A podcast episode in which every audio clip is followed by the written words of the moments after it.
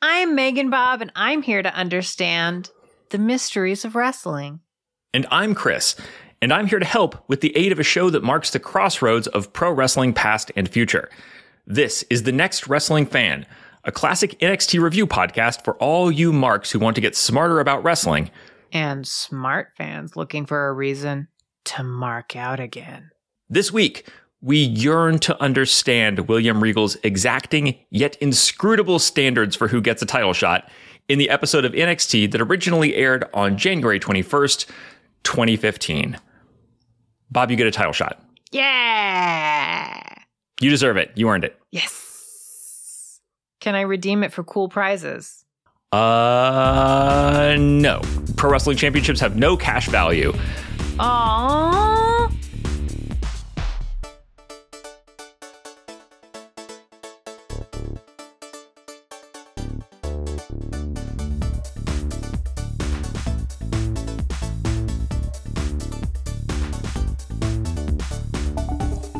Welcome to episode 87 of The Next Wrestling Fan, a podcast of fights and feels.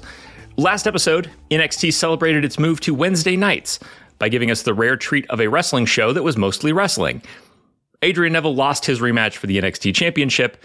Baron Corbin decisively won his long awaited match against Bull Dempsey, making a rematch totally unnecessary.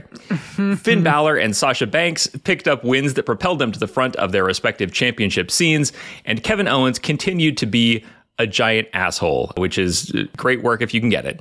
With old business settled and new challengers established in both real divisions, sorry, tag teams, this week sets up the storylines that will carry us into the next NXT takeover and the final chapter of Sami Zayn's NXT saga. We'll hear all about that in Bob's breakdown. After that, we'll dig into the sights, sounds, and feels of pro wrestling. We'll also be handing out our Borrance Olivier Awards for commitment to the bit.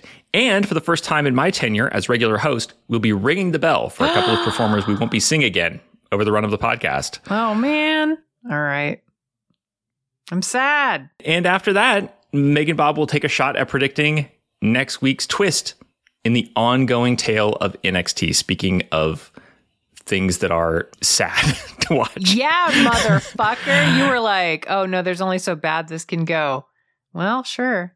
Look, either way, I win. Either my prediction is true or I get lots of bonus episodes. So we'll find out. First, though, it's time to check in on Bob's guess from last week to see if their prediction panned out. Bob, you have zero points coming into this episode. You know, it's really sweet of you to say that every time. Like, I fucking forget. I don't know what I picked, but I remember that I don't have any points. You've heard it many times at this point. Repetition is key to learning. And I think that by the end of the podcast, you're going to have grown a lot and you're going to remember without any prompting that you continue to have zero points. I'm so glad you're not a teacher.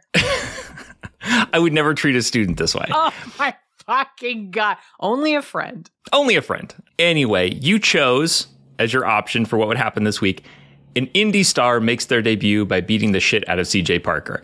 Now, that may or may not be one of the fake things that is never going to happen that I've planted in this segment, but in any case, it didn't happen this week. As we now know, the next big thing was the NXT champion is booked to wrestle Tye Dillinger, but jumps him before the bell and beats the hell out of him instead in a rage filled bid to get the general manager's attention. Who would have guessed? Not Megan Bob is the answer to that question. That means that Bob will have zero points going into next episode, and also that they've now guessed wrong four times in a row, which means if they guess wrong this episode, I'm going to get a bonus episode. Yep. Okay. Those big emotional reactions, that's why we pay you the big podcast bucks, Bob. That's what the patrons want. I know. This is the only way I can punish you by just going, cool, whatever. It's fine. No, it's, uh, Kris, it's fine. I would not mind doing a bonus episode with you. All right. Well, you're trying to take the fun out of this, but it won't work. I love winning too much.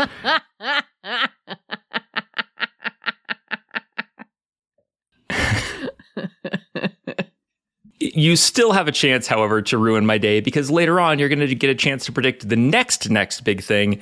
And if you get that right, then the counter resets to zero because I need five in a row. So we'll see later if you can win the real victory and make me feel bad. First, though, let's jump into Bob's breakdown.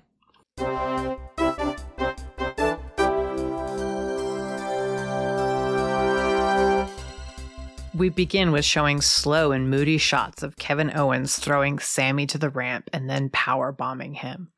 The power bomb is lovingly shown from different angles. We then hear Sami's plaintive voice from his snowy, fluffy haired camcorder promo discussing his return. We see the triumphant return, his confrontation with Neville, the match where Sami is victorious all over again, and then the music shifts.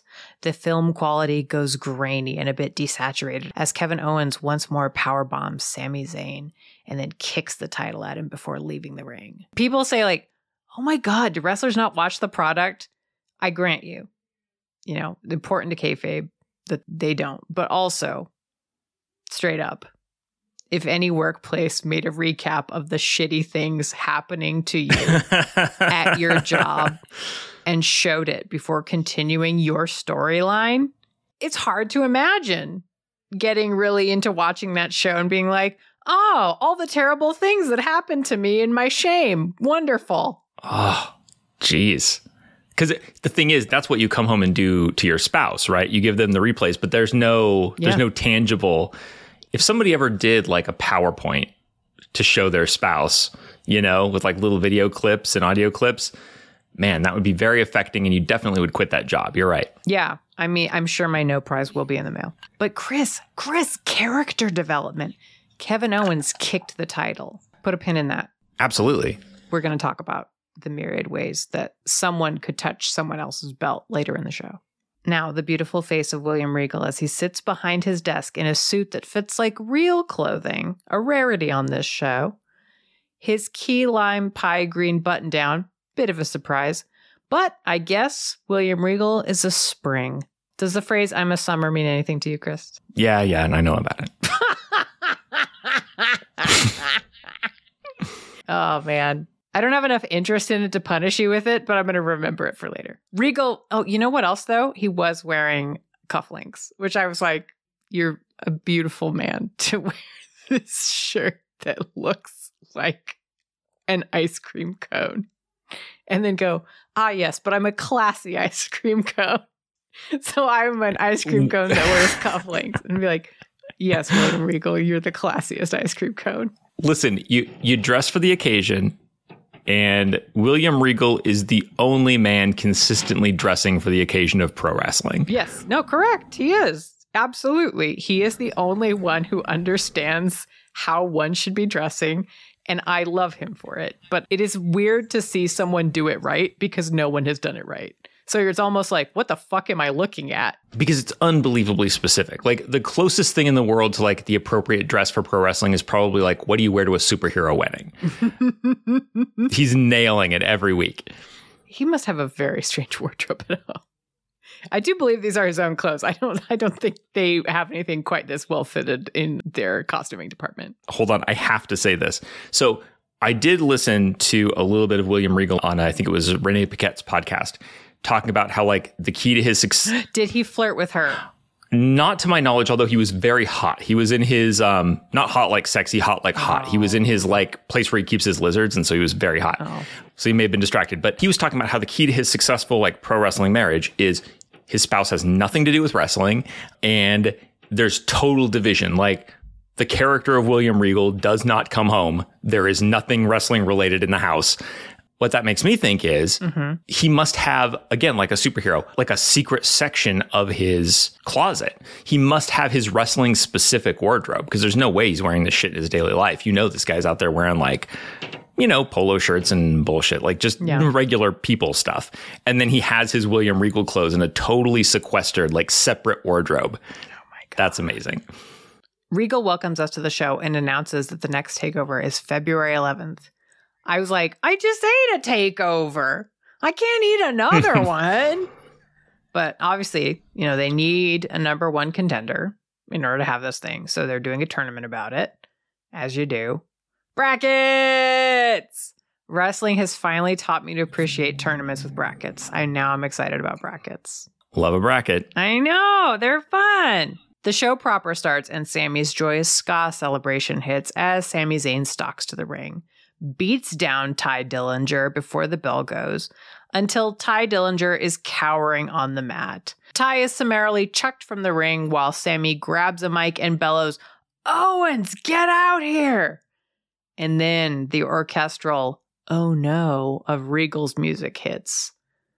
And then he says, What the bloody hell do you think you're doing? I mean, he says it in a much angrier, more William Regal way, but I'm not going to do that. Sami Zayn refuses to wrestle anyone until he gets to touch his boyfriend live on NXT in front of God and everyone. That's not how he put it, but we know what he meant. Regal goes, In what fucking whack ass world do you think it's good workplace policy to reward Kevin Owens smacking you about by giving him a title match? oh. mm the lust I felt for Regal thinking of the unintended consequences of giving Sami and Kevin a chance to duke it out. Kris, I'm horny for critical thinking and wrestling. Okay, why does it feel so fucking delicious to get a reason that makes sense? I mean, uh, yeah, I know. I could show my work. I could do the philosophical math about belief suspenders and all that. But you're sitting here receiving this thing that's six pages that I've written. You fucking tell me you're right about suspension of disbelief, of course. You know, like it helps like the verisimilitude of the product or whatever. But also, you have to take a drink. You just said verisimilitude. I already finished my drink. Oh, let me finish my thought, then I'll get another one. Okay, because you insist. I think in this case as well, there's something about inevitability and deferral of that inevitability in wrestling. Like what you want in wrestling in the perfect scenario is there's a match and somebody's going to win it and either outcome is unthinkable. And yet it has to be. Mm. like you see this like cataclysm coming.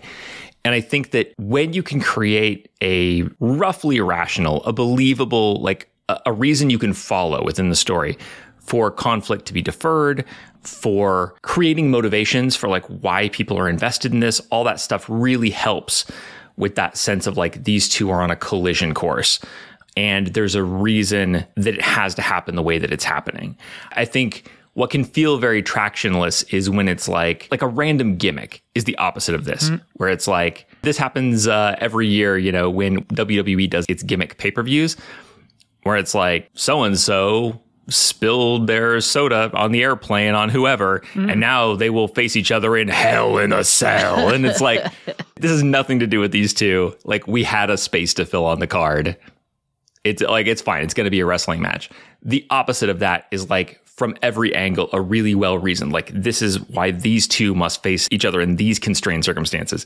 And the fact that Sami and Kevin have put themselves into the situation where Kevin is provoking a fight, but Regal is like pulling the reins back. Like it has to be this kind of that just is delicious for like the slow collision of these two personalities. You're starting to understand romance novels. Well done. Oh, thank you. Sami counters uh, William Regal's point, and it gets about as homoerotic as anything has ever been in the history of the world. Am I going to talk heavily about it later? Too fucking right, I am. Sami begs for a match, even if it's non title, and that is enough to sway Regal, who says, Fine, fine. You and your boyfriend can fuck each other's brains out on February 11th at TakeOver. Sami's like, yay, it's everything I've ever wanted. Actually, he doesn't even wait. He just is like, as soon as Regal's like, yeah, it's Sami just like out of the ring on his way. He's like, I'm going to start doing fuck push ups. Regal is now backstage being interviewed by someone whose question is, Mr. Regal, you just made a match between Kevin Owens and Sami Zayn, which is in fact a declarative sentence rather than an interrogative sentence, but Regal understood the subtext and let us know that Owens and Zayn are going to be face to face in the ring next week to sign the contract for their match at TakeOver. If it's not next week, it's soon. Look, you cannot hold me legally responsible for knowing when men are going to hang out in a ring and look for a pen. And you can't be compelled to testify against me either. The bond between podcaster and podcastee is sacred. There's a lot of fine print here, is what I'm saying. And now it's time to find out who our commentary team is because they have not said anything this whole time. It is Rich Brennan, Jason Albert, and Alex Riley for now. Did you notice that, Kris? I didn't. No. I believe it was Alex Riley for now, unless unless it well, maybe it wasn't, but whatever. Who cares? It's truly could not fucking be less important, truly. I almost feel as though if there had been more Alex Riley, I would have been more upset about it. So. Yeah, I think you would have noticed. You would be like, what do you mean he went away? I felt Alex Riley up to the back teeth with Alex Riley. So our first match is between Finn Balor and Curtis Axel. It's a number one contender match. This is part of the brackets, everybody. Get hyped. Which I have to say, since, you know, I'm in the midst of a hiring committee for library director position, it's making me think we've been doing this all wrong. Like we looked at a lot of cover letters. Not one of those fucking cover letters told me if somebody was really hungry for the gold. I'm like, we should have just had a bracketed tournament. Have them fight for the position. Do you value information literacy? Look, I've seen some of them. I think there would have been blood. So the match is pretty fast paced until Axel eats a dropkick, slides to the outside, and is then toped to the ramp by Finn Balor, who lands on his ass in a way that made my tailbone shriek. That nothing will make me go, uh, more than stuff that involves heads hitting things and tailbones hitting things. The only other thing I could possibly think of, because I did sit there and go, is there anything other things that I could think of? If somebody in the middle of a match hit the exposed ulnar nerve, like that funny bone thing Mm. that makes you go like, oh, why does that hurt so bad? Yeah, I think that would be. God, could you imagine if that was a healed move? Like if that was one of your moves, was just to hit that exposed ulnar nerve. Everybody in the entire for fuck small joint manipulation for suckers, the child's move.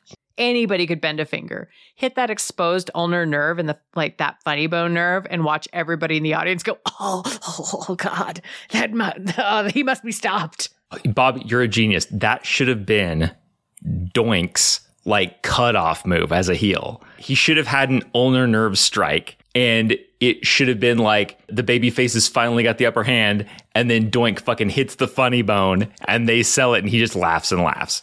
It's. I mean, I haven't hit my exposed ulnar nerve in a while, and I know at some point I'm going to hit it again, and I'm dreading it, Kris. I'm dreading it. It's bad. It's bad every time, and I hate it. It's like brain freeze. You forget about it. You just go through your day, and then you get it. And you're you could, or like you feel it coming on, like the pain of it, and you're like, oh god, no, no, this. oh, but the tongue trick is so good. You don't even, you don't have to worry about it anymore. Science has moved on. Maybe I just cannot like jam it up there hard enough. Maybe I'm doing it wrong. I don't know. So the match slows down as Axel gets Balor into a rest hold. The crowd resents it and boos before debating amongst themselves if they were going to do a let's go Finn or let's go Balor. They decide on let's go Balor. And that kind of consensus is what Balor needs to get his strength back. he shows Curtis Axel that he is Mr. Not So Perfect. Oh, I know, genius. By giving him a glorious Pele kick, followed up by a rotating neck snuggle, or the Mickey tractor, as we call it in our household. He drop kicks Axel hard into the corner, and Axel limps away from the thoroughly padded turnbuckles, which presumably injured him mostly by making passive aggressive comments. Finn Balor puts a period on the match by leaping from the top onto Axel's chest with both feet in the coup de grace. And I was very curious to find out what coup de grace might be in other languages because I was like, I mean, I know what it is, and you know, if you translate it to English, but I was like, do other languages have like a, you know, an elegant little phrase for that? And I, I'm going to tell you, I'm going to put it in the chat what it is in Afrikaans. This makes me so fucking happy. uh,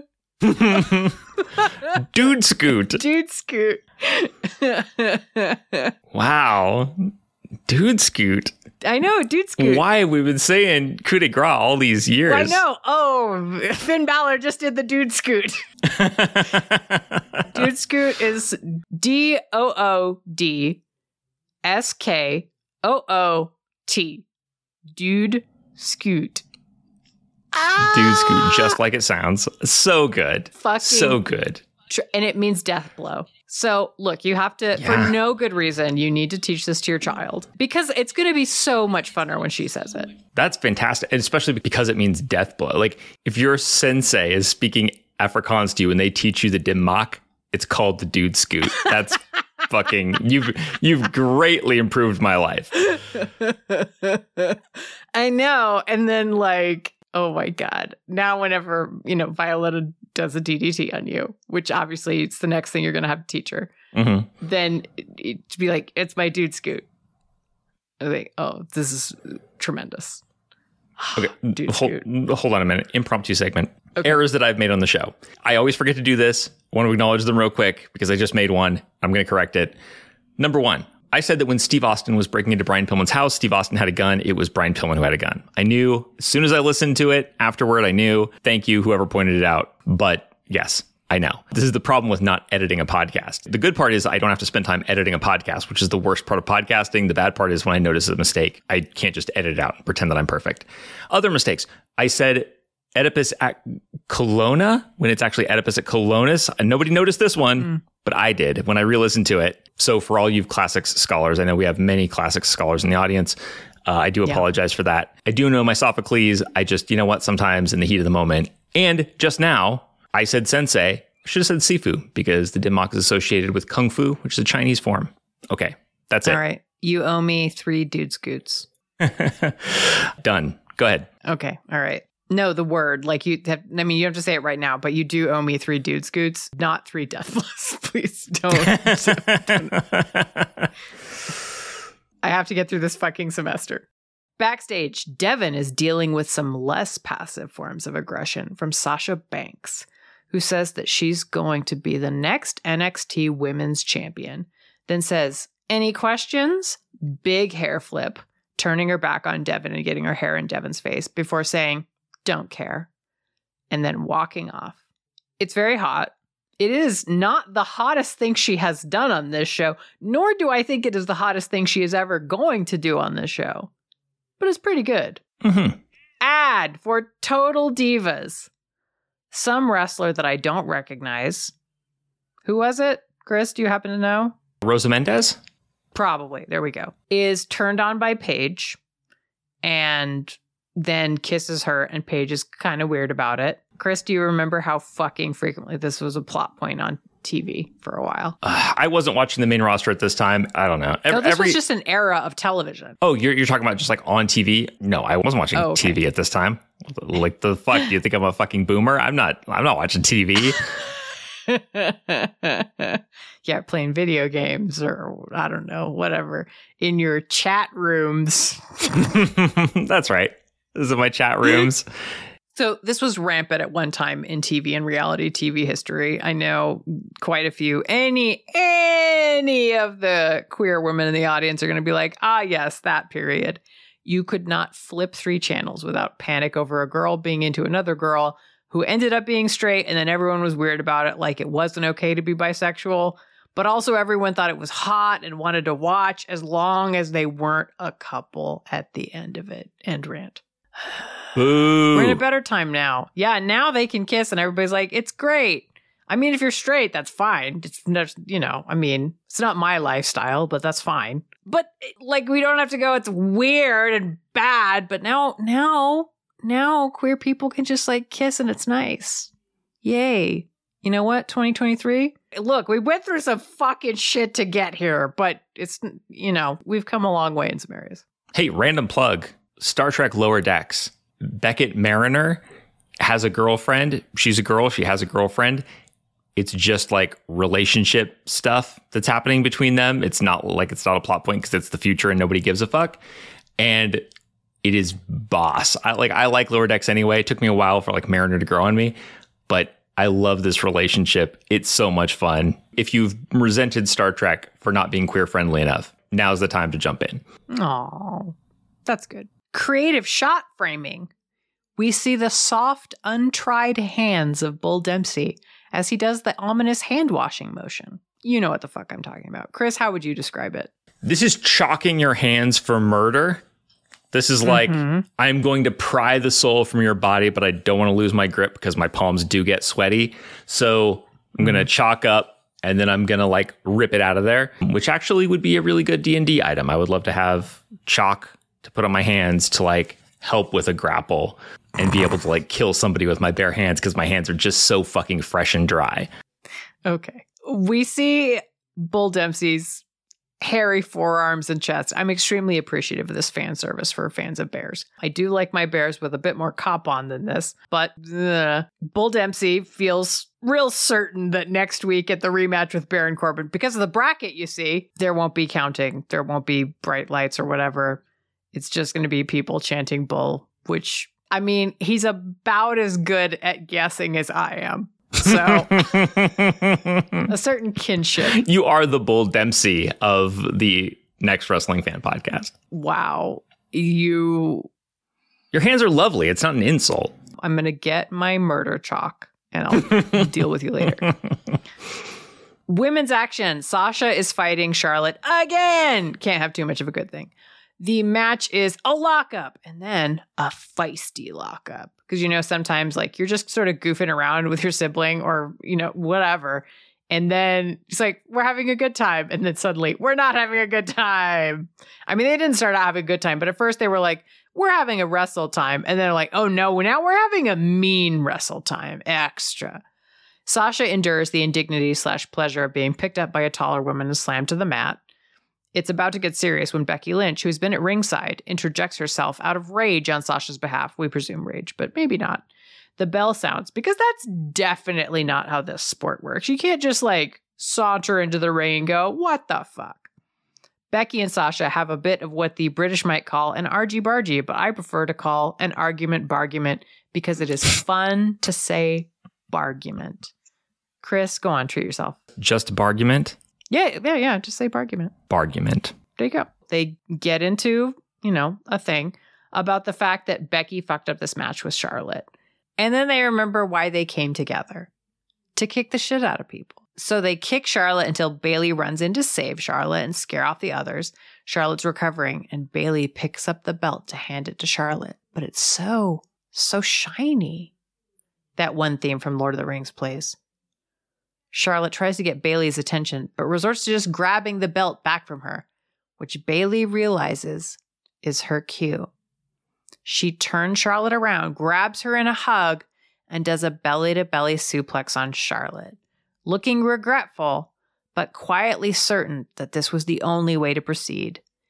It is exactly the face that my dog Mulder makes when he does like a big boop on a stranger in the house who's he's trying to herd. He's like, I don't know, you're probably a murderer, and like I don't want to do this, but I don't want to have to do this. But if I don't herd you, who will? Oh, beautiful. You know what though? Bayley cares about the belt. Kevin Owens came out here, saw a belt, didn't give one single fuck about that belt different people. Every fucking time there's a belt and somebody who has a belt is like beaten up a bit and the belt's laying there, we understand. Tradition dictates. You go over, you slowly pick up the belt, and like the crowd reacts one way or the other. And then you hold up the belt as if to say, like, but what if me though? And everybody reacts some more. And then it, depending on the situation, you either keep the belt with you and go away, or you put the belt back and leave. Kevin Owens, first time I've ever seen somebody just go fuck it because they know exactly what they're doing there. Because the step of that process that yeah. you're missing is where you know Vince McMahon, or in this case Triple H, furiously scribbles in their notebook because that's what that is. That's a test balloon. That's like hold it up, we'll see what the crowd does. And then, you know, mm-hmm. we'll find out like, do they take you seriously in this? Are they interested? Are they excited? That makes sense to do with bayley it doesn't really make mm-hmm. sense to do with Kevin Owens because I think they know exactly where that story is going. We'll we'll pick this up later. Yeah, but I still like that he doesn't care though. I like that. Well, yeah, let's talk about this later. I read that a little differently than you do, although I see your point, but, but that's for later. Regal comes out to announce that at TakeOver on February 11th, it's going to be a fatal four way with all four women fighting it out for the NXT championship. I am excited about that. I wouldn't always be excited for a fatal four way. So a lot of people who would fuck it up. I think they're gonna put on a banger. It's gonna be real good. Ad for True Giants again. Mm. Not less kinky watching the ad for it this time. If anything, more so the feeling of like heavy breathing of this ad. I because I yeah. like likewise we were seeing it again and it's just like this. You know, they've got this guy's like his hand was as big as my face yeah, and you're like, oh my God, I don't, I mean, I could tell how turned on you are about that, but I don't know. Like, I don't feel that, but you're making me feel bad that I don't feel. I'm sorry. I can try to feel horny about it, I guess. it's a classic Megan Bob reaction. It's like, oh no, a kink I don't have. I'm sorry. I'm sorry. I didn't mean to disappoint you. Backstage, Kevin Owens is being harassed for his thoughts by a guy in a suit. He's new here. Kevin Owens handles it with the most grace imaginable. Whatever I have to say to Sami, I'll say it to him next week at the contract signing. Thanks. Incredible. This man, this man should be in charge of all workplace communication. he is a genius. Okay. Tag team action. Do note, Alex Riley is gone from commentary at this point, unless he was never there and it was Corey Graves the whole time and I just wasn't paying attention, but I'm pretty sure it was Alex Riley for a while and then Corey Graves. If I'm wrong, let me know. About this one, not all the time. I don't want to know the rest of the time, just on this one. I'll make it very clear. I'm not sure why Corey Graves is here now, except maybe he wanted to talk about dinosaur training. That's the only thing I could think of, like what was pressing enough to get him out here. And now, because I'm a fucking dork and I have learned some things from academia. I have tasked ChatGPT, the AI that'll write shit for you, with writing the breakdown for this particular tag team match. Oh, is it okay if I set up an AI to just listen to this part of the podcast while I go take a bathroom break? Is that what we're doing for our listeners now? Okay, perfect. and I have specifically asked for it to do so in the style of an ode. And I've already read it, but I think it would be more fun if I have you read it. So I have dropped it into the chat. Kris, you get to pull your weight in the breakdown. I know you've always been looking for an opportunity. You're always like, why don't you let me wash the dishes whenever I come over? And I'm like, here you go. This is fantastic. Thank you for this opportunity. If we ever meet in person, you will do the dishes because I'm doing this. There we go. oh, wrestling fans, lend me your ears for I have a tale to tell, full of cheers. 'Twas on January 21st in NXT WWE when Buddy Murphy and Wesley Blake faced the Vaudevillains, you see. Classic. The match was fierce, the action grand, but it was the Vaudevillains who took command. English controlled most of the bout with a headlock, while Gotch suplexed and crossfaced with quite the shock. But lo and behold, what's this I hear? The vaudevillains have been doing dinosaur training. Oh dear. Corey Graves mentioned it, so it must be true. Iron Sheik's Persian clubs in hand, their strength grew and grew. But even dinosaur training could not prepare for what Buddy Murphy and Wesley Blake had in their repertoire. Hmm, okay. Don't know how to pronounce repertoire in that context, but all right. A heel kick to English, an unexpected reversal. And suddenly the match was looking like a reversal.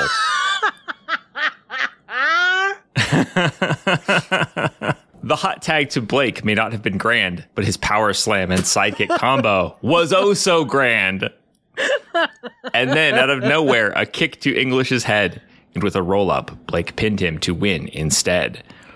The crowd was stunned, their jaws agape, for Buddy Murphy and Wesley Blake had pulled off an escape. The vaudevillains may have trained like dinosaurs, but it was their opponents who showed them the force. so here's to Buddy Murphy and Wesley Blake.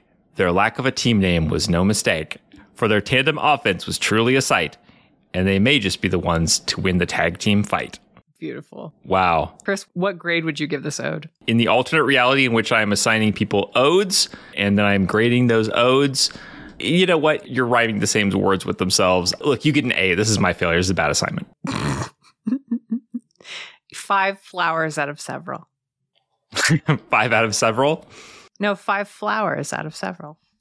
Five flowers out of several. Yeah, that's the grading scale. Oh, okay. Well, that's how many this is getting. Is five flowers out of several. Five flowers out of several. Okay. Yeah, that's that's fine. That's that's very generous. Your my professor's reviews make more sense to me than they ever have. Please go on. I want you to think and choose the style of the next thing that I do. I want to do this every single time and I want to change up what kind of style it is. Because mm. it'll it'll do a fucking sestina. It'll do crazy shit. So I'm I am open to it. If you want to do it in the style of Hemingway, it'll do it. There's going to be a Sestina in the future for sure because I'm very curious about how an AI does that math. But for next time, let's do a court transcript. Oh, court transcript. Okay. Okay. All right. Oh, man. I know people are afraid of AI technology, but baby, we don't have to be afraid of it. We can just make it do dumb shit. it's only dangerous if you decide to use it to do dangerous things. If there's anything that the past decade has taught us, it's that something can't simultaneously be dangerous and do dumb shit. That it simply is impossible. I'm just saying, I don't think doing court transcript style breakdowns of WWE products is going to be the thing that brings about the end of the world, you know? All right. Well, you're on the record. If it is, the world fucking deserved it. If that's what it took, then you know what? Obviously, not cut out for this fast paced work environment. Backstage, Tyler Breeze is on his way to becoming NXT champion, and from there into, I guess, a beauty fascist? He wants to separate the world into super good looking people and uggo people. All right, Kris, we're going to embark on this world. You have to divide the world into two types of people, but can only give a ridiculous or whimsical answer. We promise this does not herald any kind of regime. This only heralds Kris and I thinking of stupid shit. All right, Kris, what do you pick? I was with an ex, and we went mm-hmm. to Sizzler with her family, and Sizzler, I love Sizzler. Sorry. her stepdad's mom sent her steak back. Oh shit. Her stepdad had to explain to us that like they knew her here and they knew that this would always happen a few times. What? I would like to divide the world between people who send their steak back and people who don't send their steak back. There is no greater and more unjust mismatch in daily life than people who love confrontation and people who hate confrontation. It is a travesty the way that the world is dictated by the fact that most people don't like to fight and some people fucking love to fight. And when those people collide, it's like one person is gaining power as the other person is shrinking down into like sucking into themselves like a black hole. I would love to divide the world between the people who want to fight and they can just fight each other and the people who don't want to fight who can behave like civilized human beings. That would be fantastic. I, This is so whimsical. uh, you know what? I started with the Sizzler anecdote. It's Sizzler is a silly name for a restaurant. It's it's pretty close to whimsical. I mean, you like to fight though. Well, I like to fight you because you're fun, but not like not in real life. I wouldn't send my fucking steak back if you were my waiter. I think I'm going to divide the world into people who prefer unicorns or pegasuses. Interesting. Which one are you? Well, as a child, I had my favorite stuffed animal, and it was, I called it a pegacorn because it was both. Okay, so do you live on like an island mm-hmm. or what what how does this work? I don't know. Wow. There's a lack of leadership in Unicorn Pegasus land, but you know what? You're following your heart. I respect that. All right, still backstage, Buddy Murphy and Wesley Blake are hyped about their win and are challenging the Lucha Dragons next week with their newfound confidence in tow, which I fucking love. They're like, "We had a win! Fuck yeah! We can probably do anything!" if you've ever had a puppy, you know exactly what I'm talking about. That's 100% what it's like to have a puppy. We also get the visual sort of ad thing for the contract signing. It's a smiling and zany looking Sami with an irritable arms crossed Kevin. He may not have had his arms crossed, he may have just been scowling. Behind them is a large image of a contract with writing on it. It looks like the cover of a Kindle romance novel, which I know because not only do I read romance novels on Kindle, but my Kindle knows me because of Amazon. And every time I turn it on or off, it's like, hey, here's a thing that you could read. And I'm like, my grumpy boss's baby. Mm, okay, well, we'll think about it. So, my grumpy MMA accountant. There you go. Kris, do you have any romance novel names for this? You know, one of them's lighthearted, one of them's super cranky. They both have to deal with paper sometimes in a way that's unclear. There's a world in which I do, you know, a list of 10 of these. That's a world in which you delivered this to me more than like 40 minutes before recording. Oh, yeah. And so uh, let me go with just one carefully considered one. This is a story okay. in which we do have pro wrestlers. We have a situation where these two pro wrestlers had a relationship, have broken up, are on the verge of getting back together, but to advance their careers, they have to sign up for a loser leaves town match Oh shit! In which, the, and this is a kayfabe world where the other person literally does have to leave town, which means their oh, relationship no. will be ended. But it's a question of putting their career uh. kind of on the scales versus their relationship. Mm. And the name of the romance novel is "Put Your Ex on the Line." Oh fuck! You're a genius. Thank you. Main event: Prince Pretty is here to fight. There's something weird under the ramp that we catch for a second, but probably just a possum or an alligator. This is Florida. It's fine. He's fighting someone as beautiful as him, though Hideo Itami. Breeze has space pants, by the way. That's pretty important. Important. Important to mid-season replacement Corey Graves is that we remember that Tyler Breeze is not just a pretty face; he's got a brain as well. Which I was like, "Wow, Corey Graves." he like said that and then almost to himself with pride. He's not just a pretty face. He's got a brain as well. Like I'm a woke man who thinks that people can be beautiful and intelligent. It's like, wow. Corey Graves, you're really a fucking galaxy brain.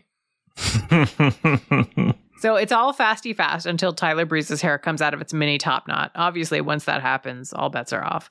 He snaps throws Hideo Itami out of the ring, glares. The audience is hot for Itami, which is great. Breeze knocks him with a massive dropkick when Itami tries to get back some momentum, but the pin attempt is a non starter. We have to go through some holds where we get a close up on the pattern of uh, Breeze's space pants, which, given the way that my eye was acting, I was like, are these are these maybe a magic eye? I can't. I feel like I'm trying to see something and I can't. We come back from commercial and it's a deep rear chin lock on Itami. Mm. The hottest kind of chin lock. Unless there's a sexier kind of chin lock, Kris, are there sexier chin locks? I mean, you know, if you want to consider the camel clutch a chin lock, then, uh, you know, of course, there's the camel clutch, the Steiner recliner, as it is sometimes known. I don't know if that's sexier, though. Not the way that Breeze does it. Yeah, yeah. The fact that you're looking at Tyler Breeze's pants attempting to like see the 3D effect of them tells me that you are, no offense, not the sophisticated audience toward which Tyler Breeze's wrestling is aimed, but but please continue. I don't think I'm the sophisticated audience that most stuff's aimed at. I like the Hallmark channel. Itami gets out and tries to deliver a DDT off the ropes, which is just using the other person's neck as sort of a ride to the mat. I mean, I don't think they feel that way about it, but that's kind of what it looks like. It doesn't work though, and Breeze wriggles away, allowing Itami to instead leap at him and take him down in the middle of the ring. They treat a few more pin attempts, but after Breeze does one of his supermodel kicks and pins him, and Itami kicks out, Breeze snaps some more. I know you thought he had snapped the amount he can snap. No, no, no. He climbs on Itami and octopuses him before flipping him to the mat. It is called a crucifix bomb, but the fuck you octopus is probably more accurate. Itami mm. kicks out and he's mad as fuck now. What? Is it not that? Oh no, I was just thinking about what a great move name Fucktopus would be. Fucktopus. Itami kicks out and he's mad as fuck now. He kicks Breeze low, high, in between. He kicks him every which way but loose, which is a film I've never seen and don't know anything about, but it is fun to say. It turns out Breeze is weak to having the shit kicked out of him, and when Itami pins Breeze, Breeze just lays there limply, unable to kick out. So Itami advances. Finn and Itami are the two who are going to be advancing in the bracket. Yay! Brackets! Yeah, da da da da da. The end brackets. Thank you so much, Bob, as always, for watching the show and uh, doing the breakdown. I appreciate it. What did you think about this show overall? I don't know. I was interested in the plot stuff that was happening, but it was hard to kind of think about the wrestling as doing anything because the wrestling is kind of like, well, we're just doing it because like we need plot stuff. Because the matches, Hmm. there was no conflict in the matches other than, you know, this is about building to that takeover for the most part, which is fine. But Yeah, that's a good point. There's a distinction between matches where the matches are the story versus those where the finish is the story. And here, because this is such a table setting episode, it really is the finishes that are the story. This is setting up everything. And so while I think it's engaging story wise, it doesn't reward watching the wrestling as much. And there's no greater evidence of that than like what Breeze did with his match, I think, where he kind of went like beyond the booking, beyond like Yeah. the table setting to try to make something of the match, which I think was successful, but also like not germane to like what the episode was trying to do. So pretty much. yeah. So that's it for the summary of this episode, but we have a little bit of business to take care of before we move on to the sight, sounds, and feels of pro wrestling because it's time to ring the bell. Not once, but twice, but like twice halfway. So like once total. First of all, let's take a moment to acknowledge that we won't be seeing Curtis Axel again. Oh, oh, okay. I wouldn't mention it if he were just some random main roster guy. Like I, I don't remember, but I don't think you guys did this for like Sheamus or anybody who kind of showed up here. And Curtis Axel only had a couple of matches in NXT. However, under his previous ring name of Michael McGillicutty, he actually debuted in the second season of NXT and then jumped to the main roster as part of the Nexus, which was a major heel stable composed of all NXT people. And then after that ran its course, McGillicutty went back to NXT in 2012 and stuck around until he got the Curtis Axel ring name in 2013 and went back to the main roster to win the Intercontinental Championship, traditionally the championship that launches careers, increasingly the championship of people who are like not the type of people who will ever be a real success here. While Curtis Axel under that name in this run was just a blip. He's actually a major part of NXT history, just a part that didn't happen to show up in this podcast. So, you know, I don't care, but I feel obliged to pretend that we do for just a minute. So let's let's take a moment of pretending that we care about Curtis Axel. Hmm. Okay, that's enough. Perhaps more interestingly to you, Bob, Marcus Louis Really? will not be showing up again in the regular episodes we'll be covering. It feels wrong to ring the bell for him because he's not going to make his last televised NXT appearance until like six months after this. Oh, wow. But he's not going to, like, his storyline is canceled. We're not going to see him again. He's only going to make a handful of appearances as a jobber before finally having his last TV match in July. He's then going to leave WWE altogether in January of 2016. He goes on to wrestle for TNA as Baron Dax Okay. a couple of months after he leaves NXT. He never really gets off the ground there. He's there for like seven months. He's in a faction called the Tribunal with Al Snow and I think Basile Baraka is how it's pronounced. We know Basile Baraka as Sylvester Lefort, so he's kind of reforming the Legionnaires in TNA. But yeah, they end up getting released after like turning on Al Snow so he can get the fuck out of that stable. And Cage Match has nothing else for Marcus Louis after that. So he seems to be done with wrestling. He has a few acting credits afterward, actually, including an appearance hmm. on The Flash on the CW. Oh, But his last acting appearance was in 2018 on an episode of The 100. And his Instagram is now private, which is Oh. this means I'm done. right? Yeah. So apparently he's done. Best of wishes in his future endeavors. I'm so happy for him that he's out of all this. Seems unlikely that this is a slow burn and he's going to like jump out and attack Tyler Breeze at some point in the future. Although that would be great. I'm looking forward, hopefully someday, when like the people who grew up with Golden Age NXT have the book in WWE, they'll do like a gimmick battle royale and have Tyler Breeze almost win. And then Marcus Louis finally jumps out and dumps him out of the ring, paying off that old storyline. oh, that would be beautiful. Yeah. If only. Mm-hmm. Could happen. Now it is time to discuss the sights, sounds, and feels of pro wrestling.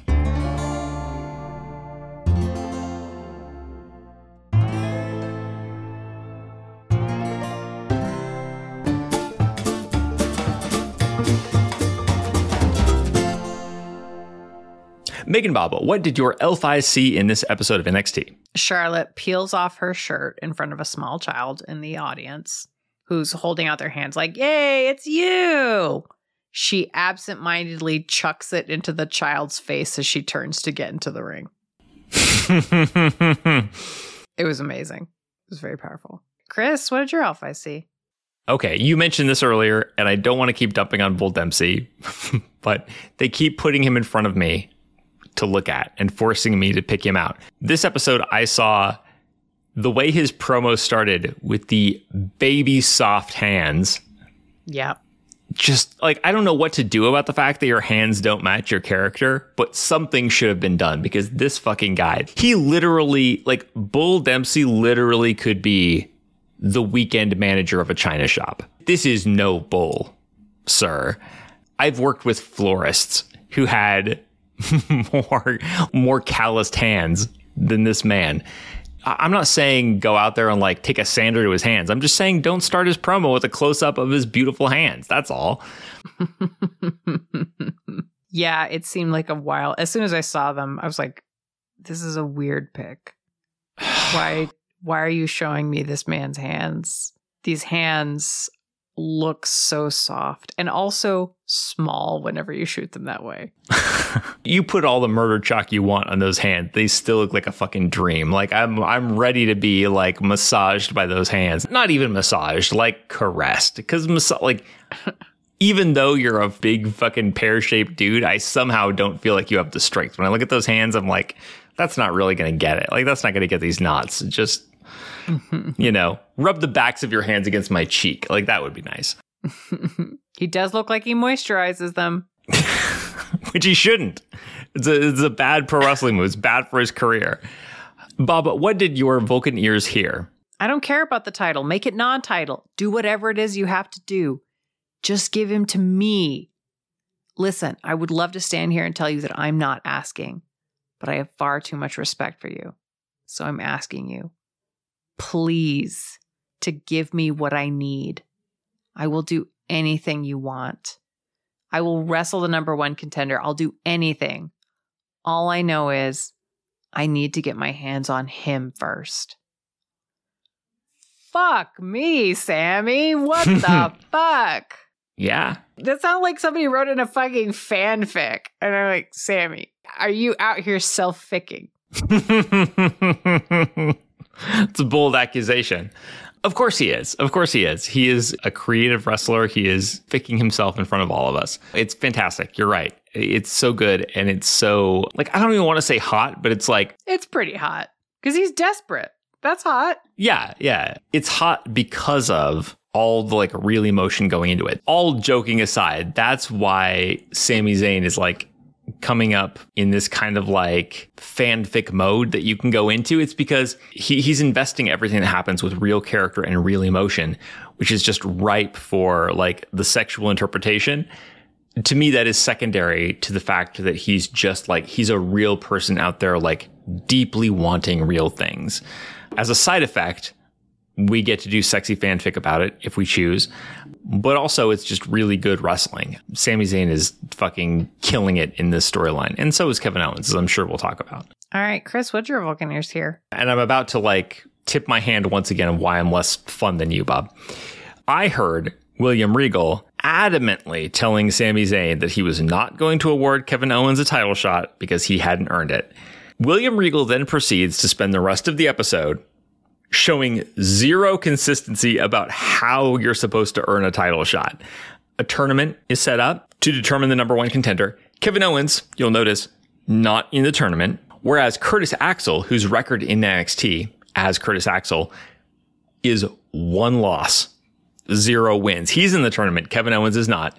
Also, Baron Corbin and Dempsey are matched up in the first round, even though Baron Corbin just beat Dempsey in under two minutes still he deserves like Dempsey deserves his title shot, right? Sasha Banks gets a title shot this week on this episode after beating Charlotte by cheating in a tag match. Then when Becky Lynch runs in and just fucking outright decks somebody to interfere with the match to ruin a title shot, she gets a title shot. Also Bayley, who runs in and makes an unprovoked babyface on babyface assault on Charlotte She gets a title shot. Buddy Murphy and Wesley Blake win a match against the Vaudevillains, who at this point, they've really been sucking. They've lost to the champions twice. The Vaudevillains are nobody at this point. But Blake and Murphy beat them. They get a title shot. And they get it without even consulting the GM. They're just like, hey, Lucha Dragons, want to do it? And the Lucha Dragons are like, yeah, whatever. Like, creative still has nothing for us. Sure, we'll fight you. They get a title shot. But Kevin Owens, no. For some reason, no. I was biting my tongue earlier when you were talking about like the logic of mm-hmm. of, of William Regal handing these out, but to me it is glaring that this episode starts with William Regal drawing a line in the sand like no, he hasn't earned it. He can't have his title shot. And then he spends the rest of the episode just like affirming or just outright not caring about who the fuck fights whom for these championships. So that is what I heard. I am less fun than Megan Bob. Megan Bob, what did your human heart feel? William Regal being pissed at Sami Zayn because it's always hot. It's super hot. He was not mad enough, but it's pretty mad. And that was good. I liked it. Kris, what did your human heart feel? Because I am a mark, I felt Tyler Breeze shouting, You don't get to win, and this is about me at Hideo Itami. As will become clear to listeners as we continue through this leg of NXT Wrestling Fan, I am a real, real mark for Tyler Breeze, and I think he's doing gravely underappreciated work at this stage of NXT. He's expressing character here. There are layers. You know, it starts with like, don't hit me in the face, I'm a pretty model.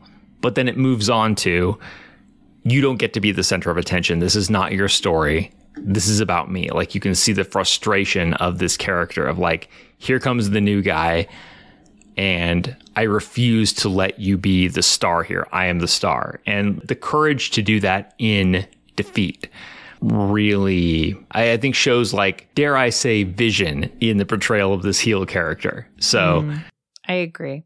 I'm a, just a huge Tyler Breeze fan. He's really good. If you're watching this NXT for the first time, watch Tyler Breeze and watch what he's doing here because He's never going to get a chance to do this on the main roster. No. Tyler Breeze is an exceptionally gifted wrestler, and he's really telling a story here with his character. I think maybe there's no greater, maybe there's no greater evidence that we ever see of how much of a difference it makes to be on NXT versus on the main roster than Tyler Breeze. Before I start crying about Tyler Breeze, we're almost done with this episode of NXT. But before we move on, it's time to award our Laurence Bolivier Award for commitment to the bit.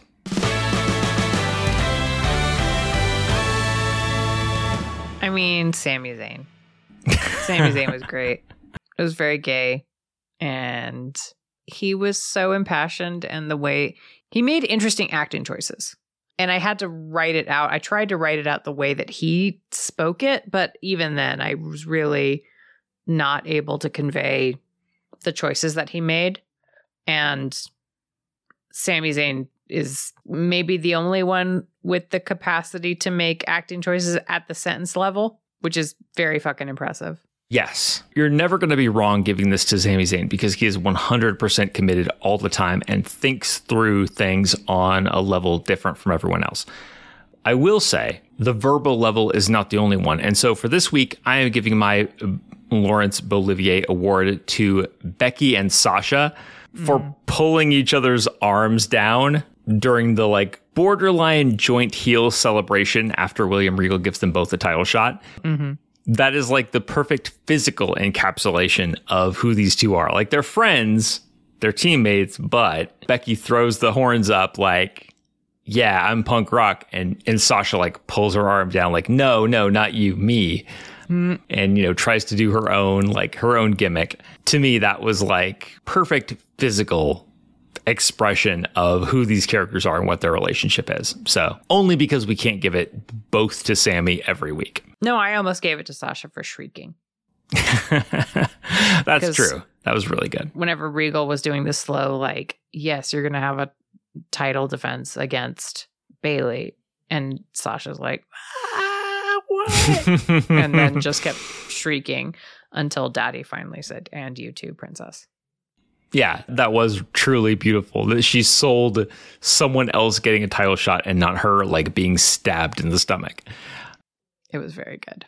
All right, so that is one more episode of NXT and one more step in Sami Zayn's journey toward the main roster behind us. Now it's time to see if Megan Bob can predict the next big thing. Probably not.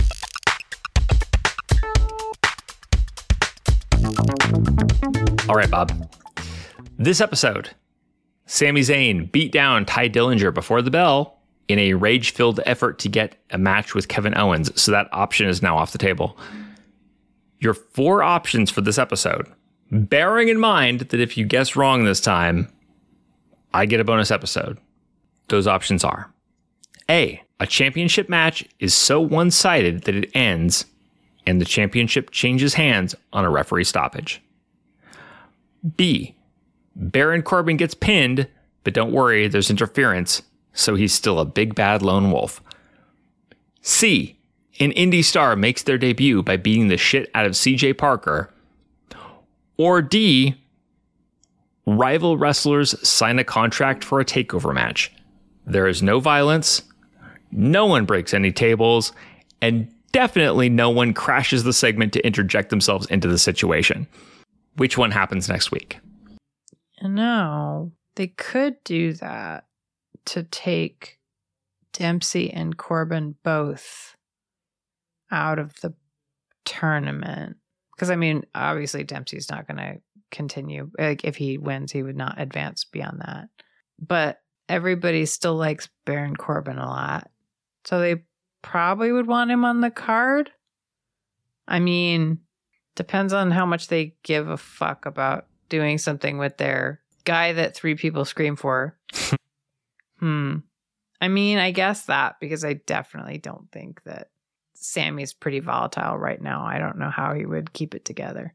Your guess is B. Baron Corbin gets pinned, but don't worry, there's interference. So he's still a big bad lone wolf.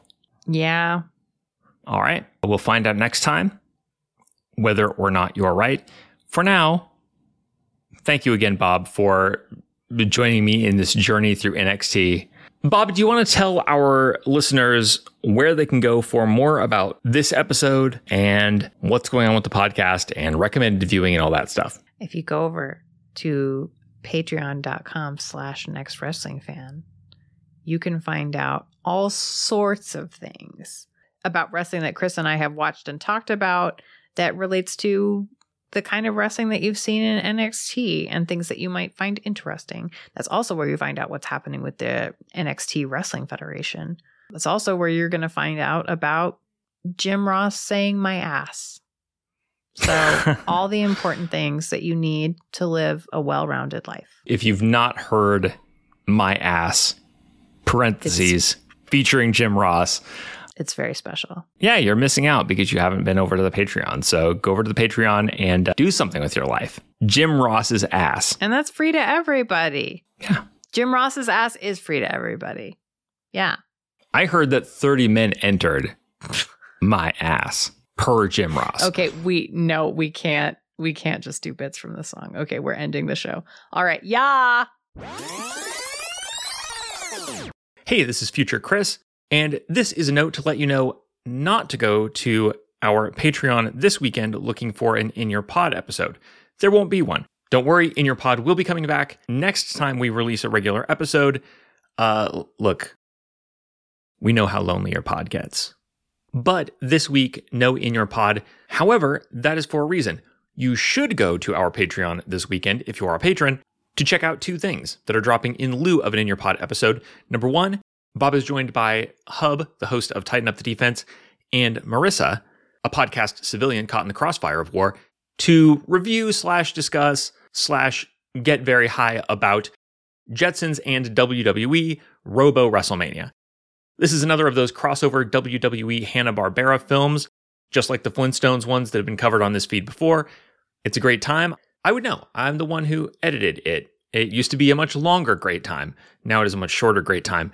Speaking of which, out now or out very soon, there's going to be a, a, separate release of no fucking around 40 plus minutes of outtakes because this recording session was a rare instance of the people consuming a Hanna-Barbera WWE co-production being as high as the creators who thought it was a good idea.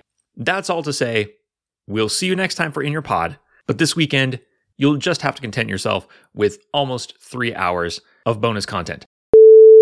The NXT Wrestling Fan is produced by Lucas Brown, with logo design by Claire Mulcairn.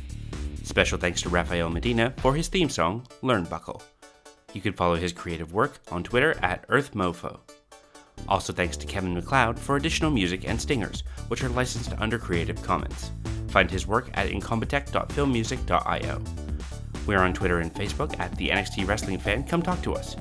You can also follow Kris on Twitter at MegaDumbcast and Megan Bob at MeganBobness. The NXT Wrestling Fan is made possible thanks to our supporters on Patreon. If you'd like to help us out, go to patreon.com slash NXT Wrestling Fan and join our fantastic stable of contributors. They're the best. And if you enjoy the show, please subscribe and review wherever you get your podcasts. If you have any questions, comments, or suggestions, feel free to email us at nxtwrestlingfan at gmail.com. Thanks for listening, and we'll see you next time. This is Yeah, man, sorry. this is the worst fucking token. This token is shit. I would rather take one of those fucking finger traps over this. Sorry, it took me a minute to realize what you were talking about. Finger trap means something different on hard choices. All right.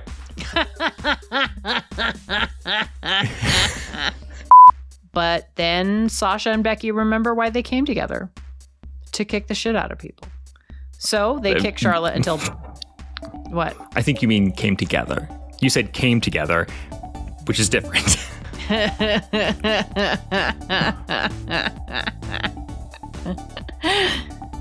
Okay. I read that a little differently than you do, although I see your point, but, but that's for later reading's probably boring. You're probably boring. Go ahead.